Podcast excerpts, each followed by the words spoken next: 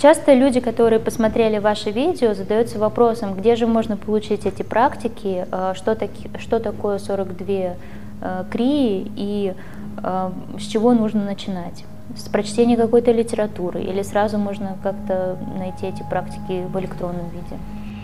Если человек не умеет читать, он может прийти просто на семинар и получить все знания там. Если он все-таки как-то учился в школе и умеет читать, то я советую начать с автобиографии йога или с прочтения книги «Святая наука» Юктешвара-гири, или просто с прочтения книги, где написано что-то о крия-йоге. Очень многие люди были вдохновлены, кстати говоря, хорошей работой, традиции крия-йогов, йога-ситха, Боганатара или традиции 18 ситхов Маршала Говиндана. Это хорошая литература, в принципе, она дает возможность соприкоснуться с этим учением. Но реальное соприкосновение происходит тогда, когда вы приходите на семинар и получаете знания именно в том виде, в каком они даются. И помните, что на семинаре даются не просто техники, сухие техники, а именно идет работа на очень тонких уровнях, структура которых, в общем-то, нуждается в трансформации. Мастера, если они серьезные мастера, они работают на уровне энергии информации. Есть такое понятие, как трансплантация знаний или передача знаний, усвоение этих знаний, а знание – это энергия. Поэтому, когда человек приходит на семинар крия-йоги и говорит, допустим, что он уже многое знает, то видно, что этот человек, может быть, действительно многое слышал, но не знает. Знание настоящее – это личный опыт, переживание, это выход на какой-то уровень осознанности. Вот. И если мы говорим о том, что люди хотят онлайн-обучения, то онлайн-обучение невозможно, если человек не был на семинаре. Нет, оно, конечно, может быть возможно, но при этом человек просто будет акцентирован, его сознание, его ум будет акцентировано на просто техниках. Это не даст такого развития. Даже в простых так называемых действиях мы закладываем очень глубокий смысл, переживания, и это работа на трех уровнях. Это физический, это эмоциональный, астральный, это двигательный, это, может быть, интеллектуальный уровень, это как минимум ментал, да? Это духовный. Поэтому крия, она только тогда крия, когда вы сразу три уровня сознания в один вмещаете, в одно действие. Только тогда это крия. Если человек онлайн-обучение будет проходить где-то, допустим, услышал, увидел 42 крии, это, конечно, возможно выучить просто как упражнение. Но ему все равно надо прийти на семинар, чтобы понять суть, структуру, систему внутри, потому что эти упражнения не просто упражнения, они связаны с нашей психологией, психоэмоциональным планом. И очень важно, чтобы он именно из уст мастера услышал это, если он хочет серьезно продвигаться. Потому что за этим стоит энергия, которую изнутри меняет. А просто получить упражнения техники, очень многие это подсмотреть могут, услышать, увидеть, из книг берут, но это не работает так, как надо. Годы проходят. То есть получается, если человек практикует упражнения, не имея посвящения, то есть не будучи на семинаре, то работа происходит в замедленном темпе, а может ли она навредить, например? Навредить вряд ли, но оно происходит в замедленном темпе, как вы выразились, и это связано с тем, что у него нет ключей к познанию глубины этого всего. А все эти ключи невозможно так просто где-то найти, они даются только напрямую. И все-таки, как поступать людям, которые, допустим, не могут приехать на семинар, допустим, ближайший? С чего им начинать, в сторону чего двигаться и...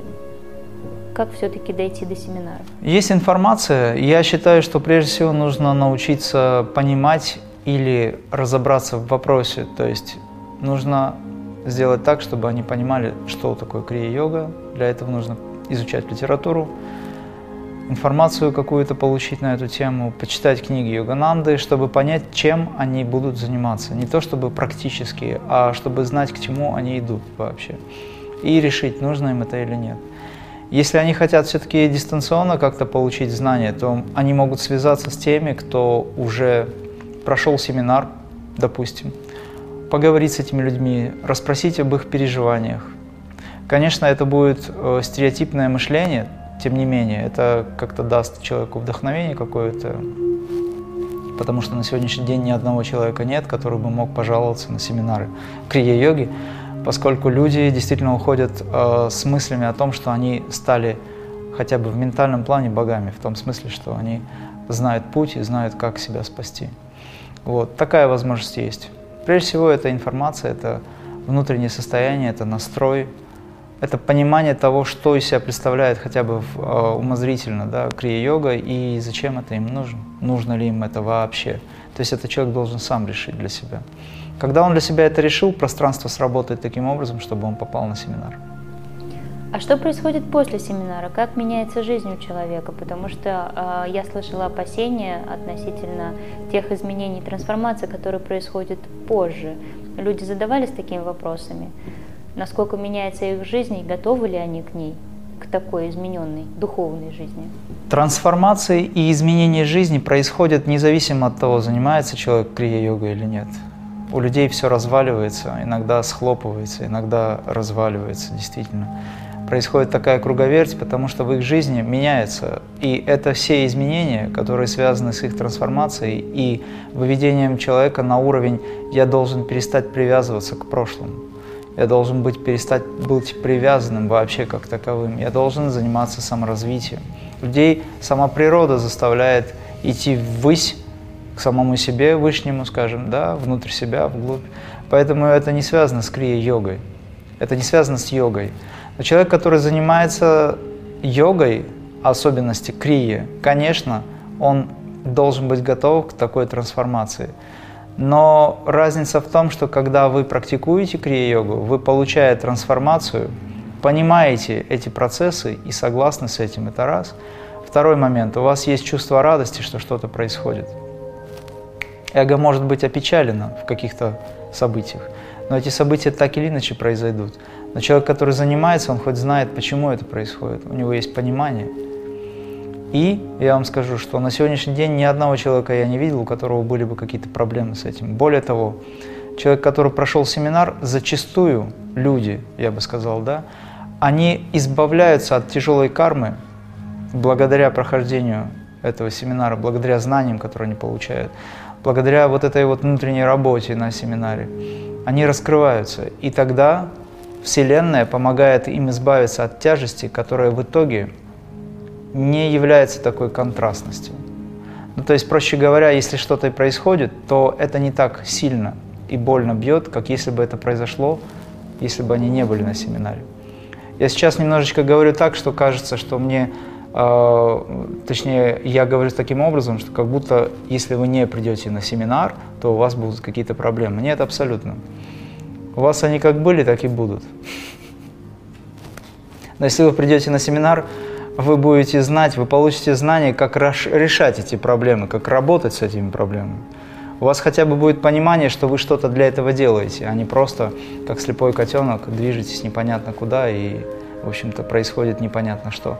То есть, если вы стремитесь к осознанности, то эта осознанность требует понимания и терпения.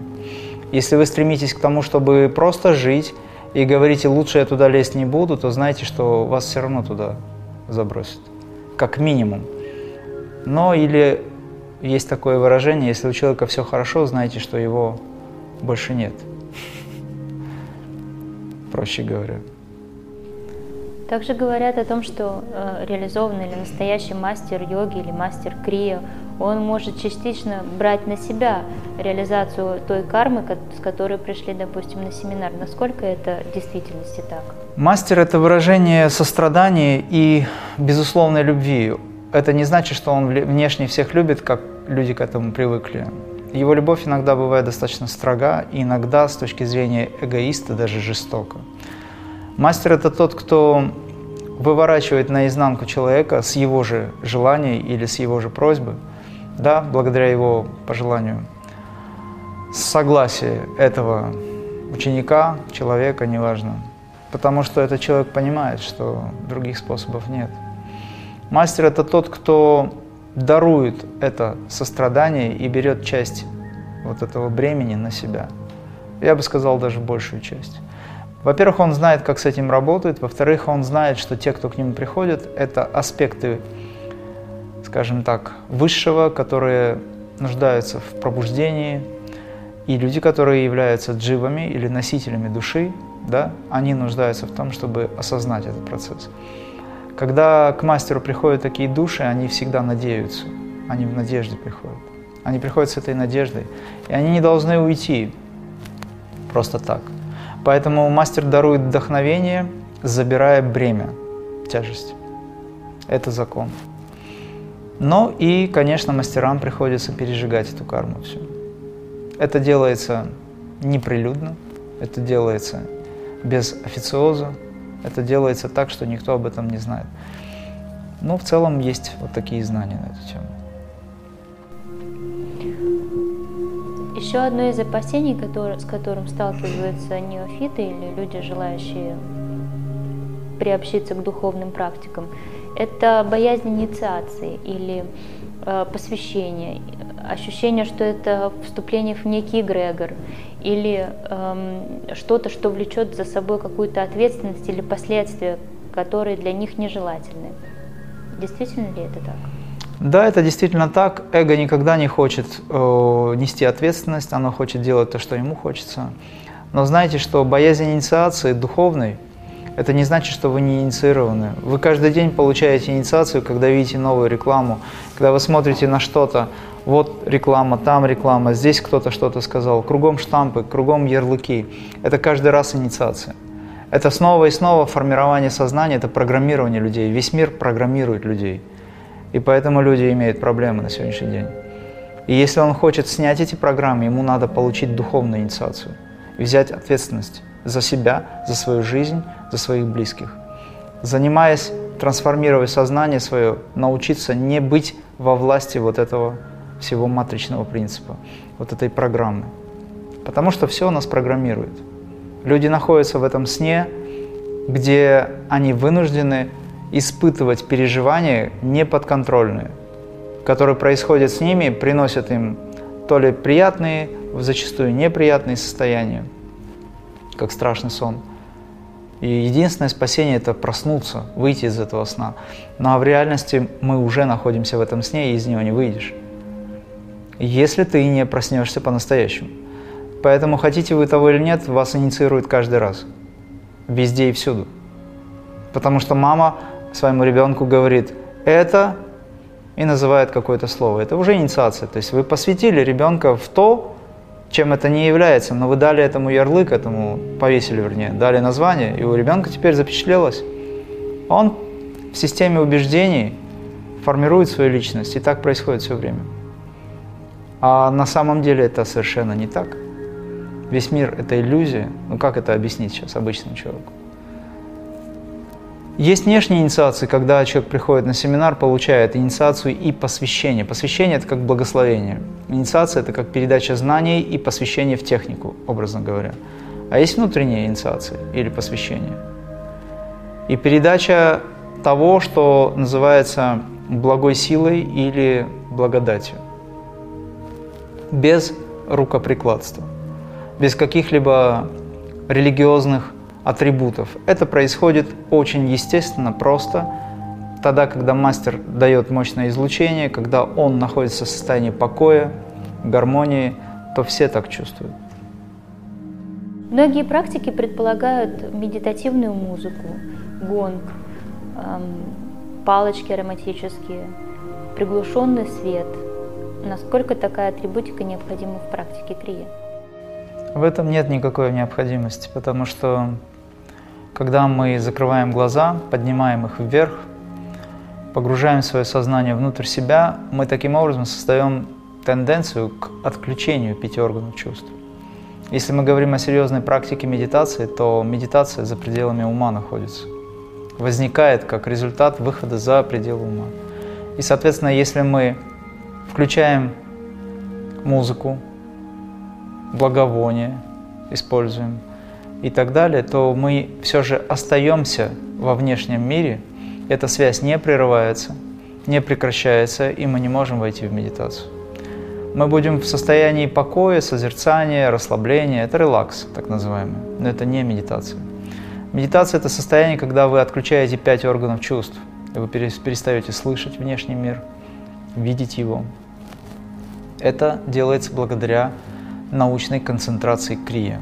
Вот тогда случается медитация. Все остальное — это просто уведение в сторону. Поэтому в этом никакой необходимости нет.